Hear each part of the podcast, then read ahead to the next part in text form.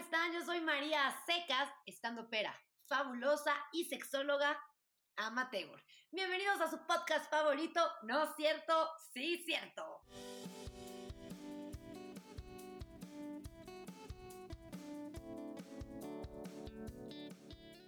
Todos los consejos aquí recomendados fueron sacados de una revista y una galleta china.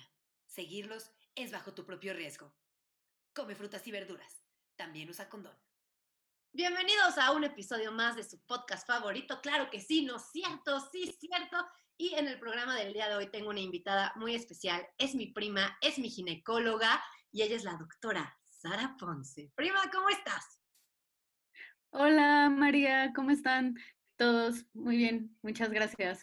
Pues yo aquí encerrada. Te cuento que ya llevo como 70 días más o menos.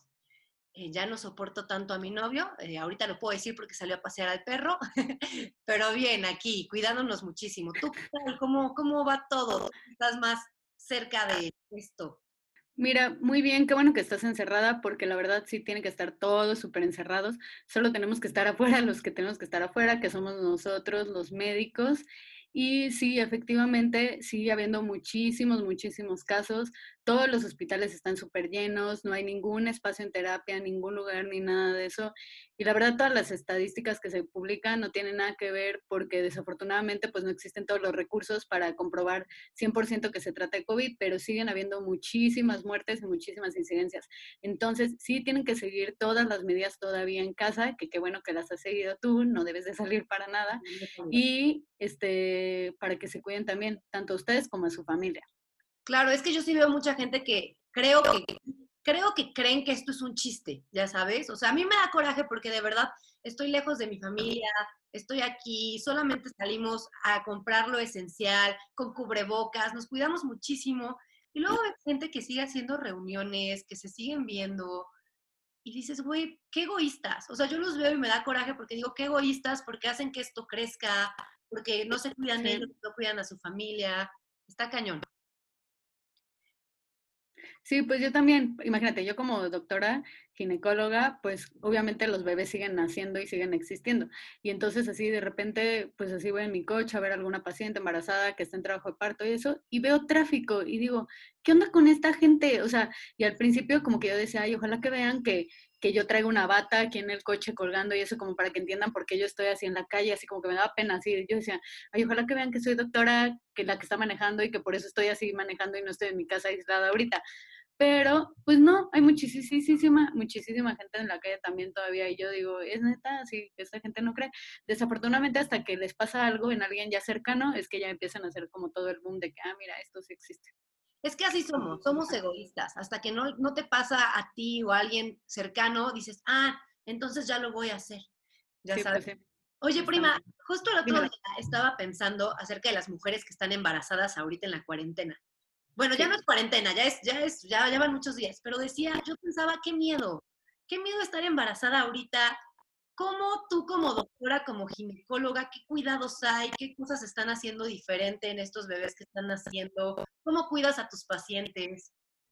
Mira, justo, una de las cosas que a nosotros también, claro que nos preocupaba, era así que, bueno, como una paciente la vamos a seguir tratando y vigilando sin que no tenga ningún riesgo ni ella ni su bebé. Pero bueno, afortunadamente la OMS dictaminó en algo que sea mundialmente. Y de hecho, una paciente durante su embarazo, ahorita en todo el mundo, sí debe de seguir bien su control prenatal, ¿ok? ¿Por qué? Porque de esa forma es que se puede evitar alguna complicación tanto en ella como bebé. Y solo puede salir a su control prenatal o salir en caso de que tenga alguna urgencia, por ejemplo, que tuviera dolor, sangrado, salida de líquido, que sintiera que su bebé no se mueve, eso no se debe de quedar guardada en la cuarentena, claro que debe de ir atención a que la revisen y eso porque esas son las urgencias del embarazo, ¿ok? Okay. Y salir bien a su control prenatal para evitar que pase alguna complicación, que ya no se pueda hacer nada y pues de eso dependen dos vidas, entonces sí es muy importante que sigan bien el control, pero salir las embarazadas voy a ir al súper yo, yo voy a ir a pasear al perro, yo voy a ir a hacer eso, no, las embarazadas es un grupo de riesgo, entonces claro que deben de estar en su casita y las únicas dos cosas por las que deben de salir es por esas dos razones, una, su control prenatal o en caso de que tengan alguna urgencia. Oye, prima, entonces digamos que las embarazadas se tienen que cuidar el doble que lo que se debe de cuidar una persona común y corriente. Ajá, todos nos debemos de cuidar, pero ellas se tienen que cuidar muchísimo más porque es un grupo de riesgo, igualito que los viejitos, que los diabéticos, que los hipertensos, que los que tienen enfermedades crónicas o los que tienen cáncer, también el embarazo es un grupo de riesgo. Entonces, no deben de salir para nada, nada, nada. También al principio hubo como que todo un conflicto porque los trabajos, al principio las seguían haciendo ir a trabajar a las que estaban embarazadas, pero no, claro que no. Eso también fue un dictamen mundial, que las embarazadas, claro que deberían de haber hecho home office desde un principio. Y esa es otra de las preguntas que ahorita todas mis pacientes me están haciendo.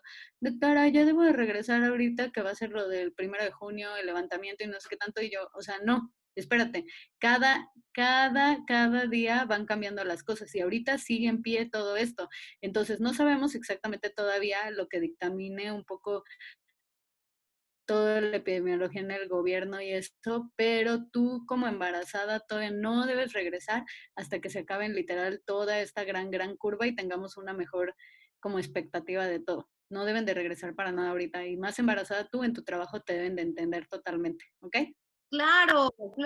Y no nada más estaba pensando en las embarazadas. También estaba pensando que estamos muchísimo tiempo en nuestra casa, ¿no? Si tú estás con tu pareja, ¿qué haces además de lavar los platos? Pues cochear. Entonces, supongo que ha de haber muchos embarazos ahorita, ¿no? O sea, yo creo que sí. Es como este baby boom de la cuarentena. Miren, sí, todavía no sale... ¿cómo se llama? Como que el boom de las estadísticas y eso, pero nosotros sí tenemos así como pronosticado que claro que va a haber muchísimos más embarazos después de la cuarentena. Lo que me ha tocado a mí ver justo en mi consulta es que hay como que dos tipos de embarazos ahorita de los que están pasando, que son como los que son producto de la cuarentena. Hay unos que son cosas como bonitas, porque sí me ha tocado como ver más o menos como en 5 pacientes que ya llevaban muchísimo tiempo en muchos tratamientos, intervenciones así para poder ser papás que no podían, etcétera, y ahorita en la cuarentena se ha logrado el embarazo y entonces como que, ¡ay, qué padre! Algo mágico, ¿no? De estar encerrados y pues ya el cuerpo así funciona, ¿no? Pero desafortunadamente en México y en todo el mundo también no tenemos muy buena educación sexual, sobre todo aquí en México, pues... ¿Desde qué edad a ti te enseñaron en la primaria? A ti, por ejemplo, María, ¿desde qué edad a ti te enseñaron en la primaria que era el aparato? ¿Tú sí fuiste a una buena escuela? ¿Que sí te enseñaron de educación sexual desde chiquita? Sí, me enseñaron creo que bien. O sea, sí creo que me faltó, pero ¿qué te puedo decir? Desde 2º de primaria tenía clases de educación sexual. Y la verdad está es que... Está súper bien, ¿no? Era una prepa como muy consciente, muy humanista, y me acuerdo que había una miss que nos daba unas pláticas buenísimas, ya sabes. Pero justo encima te cuento que ahorita estoy tomando un diplomado de educación sexual y es impresionante cuánto, justo vimos embarazo en la adolescencia, perdón. Y está cañón cuántos embarazos adolescentes hay, cuántos abortos hay. Y no puedes decir, ay, qué niñas tan tontas o qué jóvenes tan pendejos. Es que no hay información. Y no saben, educación. Y creo que ellos hablan desde su postura privilegiada, que sí tuvimos educación de, ay, pues que se informen. No es tan fácil, ¿no? Y luego si metes las creencias, la religión, la cultura, se complica muchísimo más la cosa. Bueno, miren, justo haz de cuenta que cuando uno está haciendo la especialidad, así los años que cursas, pues ahí te toca un poquito como que un poquito más con la realidad de este país, ¿no? Y pues obviamente ahí sí llegan, muchísimas pacientes de sectores, como tú dices ahorita, no tan privilegiados, y obviamente a ellas que les hayan enseñado algún día de su vida, esto es vagina, esto es pene, mija, con esto te tienes que cuidar, existe esto para protegernos, y que claro, ten tu vida sexual libre, padrísima, disfrútala, pero no te embaraces así con cualquier cosa, no, eso sí es súper poquito, ¿ok? Lo que existe. Y pues sí, además de todo, ahorita de estos embarazos que yo te estoy diciendo, que son como que los bonitos, de que no se han logrado y así, pues sí he tenido también muchísimas pacientes que llegan y dicen, es que me embaracé, pero no estaba planeado. O sea, se han embarazado ahorita en la cuarentena, pero en la cuarentena, además de tener sexy time en la casa, no se han protegido con nada. Y existen un chorro de métodos anticonceptivos, muchísimos. Pero ahí donde está el error, pues obviamente también desde nuestra educación no está como del que, pues hay que ir al doctor, hay que protegernos. Claro que puedes tener una vida sexual, disfrútela, vívela, conócete, pero te tienes que súper proteger. si es que es algo que ahorita todavía no está en tus planes, ¿ok? Ok. Y pues sí, ahorita había muchos embarazos. Perdón, te interrumpí, pero sigue con tu idea. Ah, no. Ahorita sí había muchos embarazos planeados y no deseados. Y eso también es lo que no está tan padre, porque afortunadamente existe, pues vivimos aquí en el DF y existe justo la interrupción legal si es que ellos son lo que desean, pero en todo nuestro país no existe, y eso es una de las cosas que más se está luchando, que existe en todo el país. ¿Por qué? Porque esa es una de las incidencias de mayor muerte, porque muchísimas, a pesar de estar aquí en el DF, se la viven diciendo, es que yo me metí en internet y vi que me puedo tomar tal pastilla, poner tal cosa, echar tal cosa y así, y no, eso justo corre en peligro tu vida, porque te puedes desangrar. En internet vienen muchísimas cosas, y luego también hubo un grupo ahí en Twitter de las que promovían de la interrupción legal, pero pues este grupo también promociona que se lo haga uno en la casa solita, y no, créanme, nos llega a urgencias así, pacientes que desangrándose de muchísimas cosas que vieron de internet cómo ponerse. Justo por eso debe de haber interrupción legal, para que haya centros que sí sean capacitados y que sí vigilen a las pacientes y les ayuden a que no tengan ninguna complicación. Eso me preocupa muchísimo, el saber que solamente en la Ciudad de México es legal la interrupción del embarazo. O sea, creo que vivimos como... Bueno, además el aborto existe desde toda la vida. O sea, el aborto siempre ha existido. Antes en algunos lugares, en algunas culturas era legal, después no, después se castigaba a la mujer. Y también, o sea, creo que está muy cañón ser egoísta y no dejar que la mujer decida, ¿no? Porque también creo que una mujer que está decidida a abortar lo va a hacer con los medios que tenga. Estabas diciendo bien eso de que, aunque quieran poner ahí de que la gente diga, ah, no, es que, ¿por qué no en vez de interrupción legal poner más educación? Mira, los abortos van a seguir existiendo, la neta.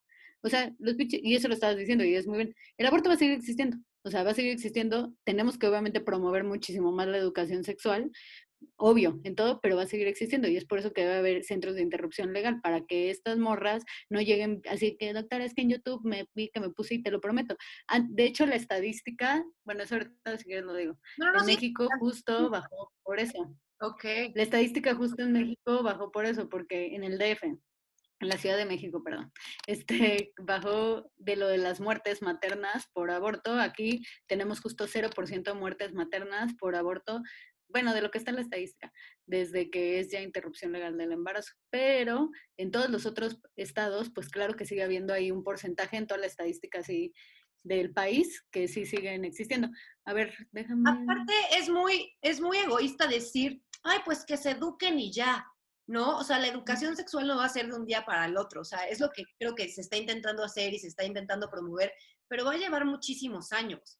Entonces, no es tan fácil como decir, no estoy de acuerdo con el aborto, mejor más educación sexual. O sea, se me hace una idea súper vaga, ¿sabes? Como sin realmente pensar qué es lo que significa educar a toda la población mexicana, ¿no? Sobre todo de clase baja, sobre todo con creencias religiosas súper aferradas. O sea, no está nada fácil. Y además, los lugares donde más van a abortar, o sea, bueno, obviamente en la Ciudad de México, pero después va a Puebla. O sea, las niñas de Puebla se van a la Ciudad de México, igual de los estados cercanos. Pero, prima, ¿qué pasa si vives lejísimos de la Ciudad de México? ¿Qué pasa si estás en Monterrey? ¿No? Sí. O sea, ya va. Y bueno, no tanto en Monterrey, porque además ahí, o sea, si tú lo ves así como estadísticas, ahí puede ser que haya menos muerte, porque afortunadamente pues no hay tanto problema de tipo monetario, pero en todos los otros lugares, así literal del sur para abajo, pues las pacientes no tienen dinero, entonces obviamente lo terminan haciendo con cosas que ven en internet solitas en su casa. En todos lados existe el aborto.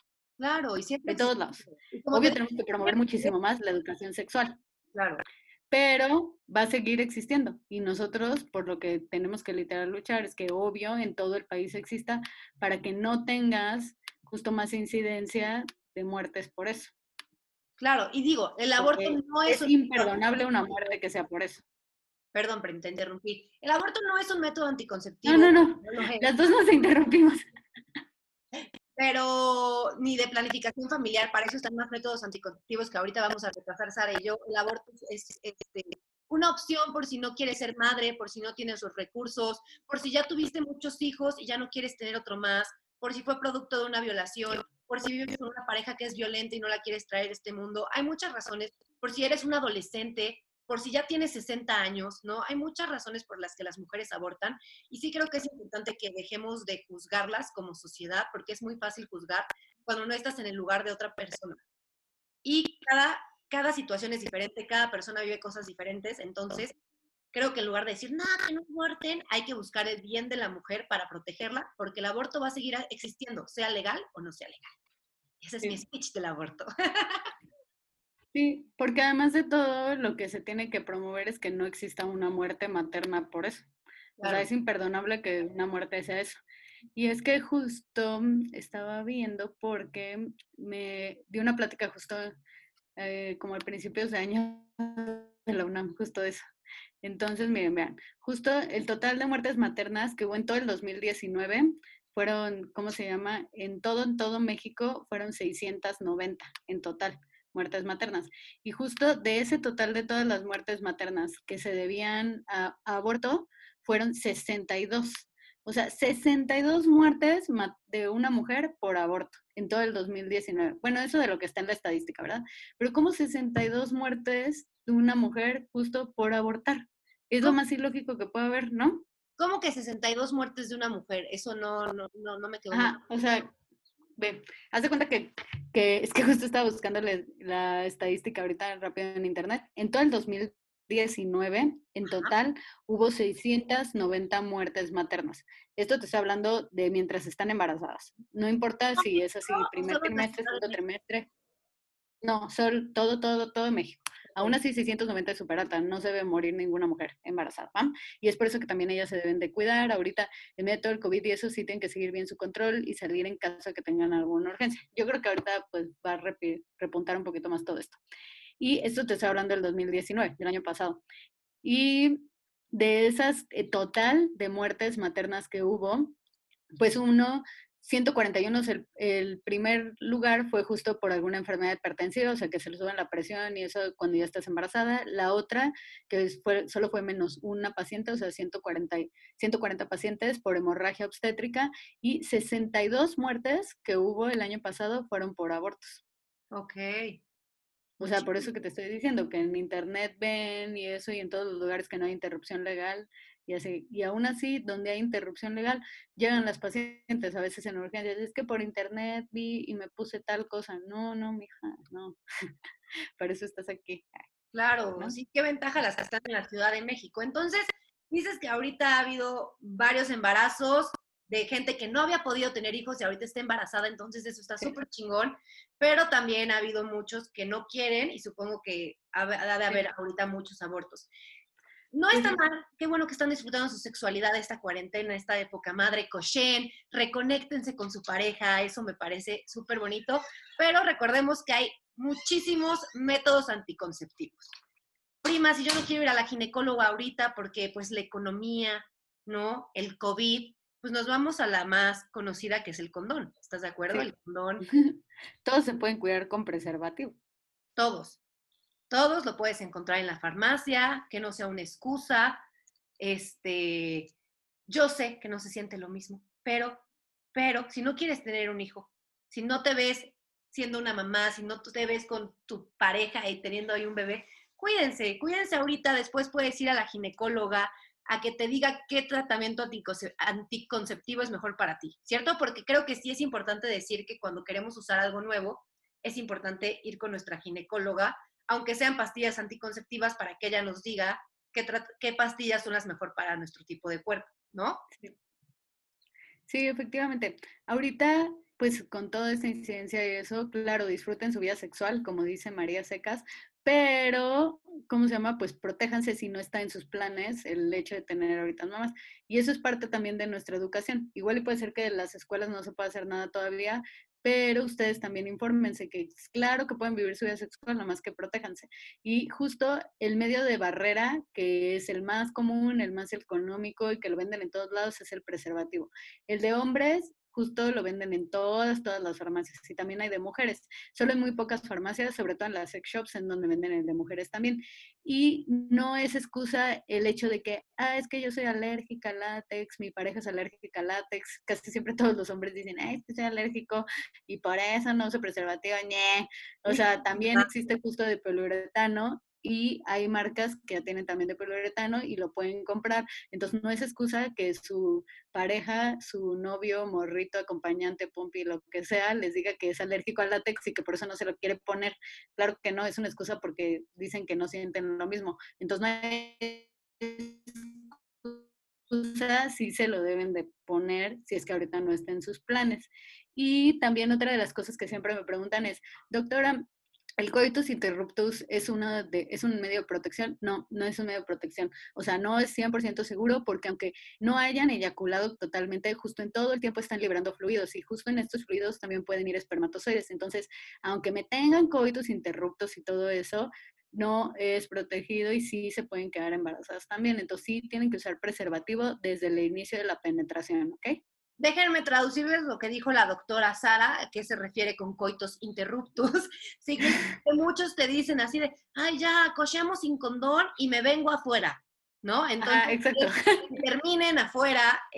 Muchas personas creen que por esto no vas a quedar embarazada, pero justo como dijo Sara, liberan fluidos, ¿no? El líquido preseminal, ¿estoy en lo correcto? Sí.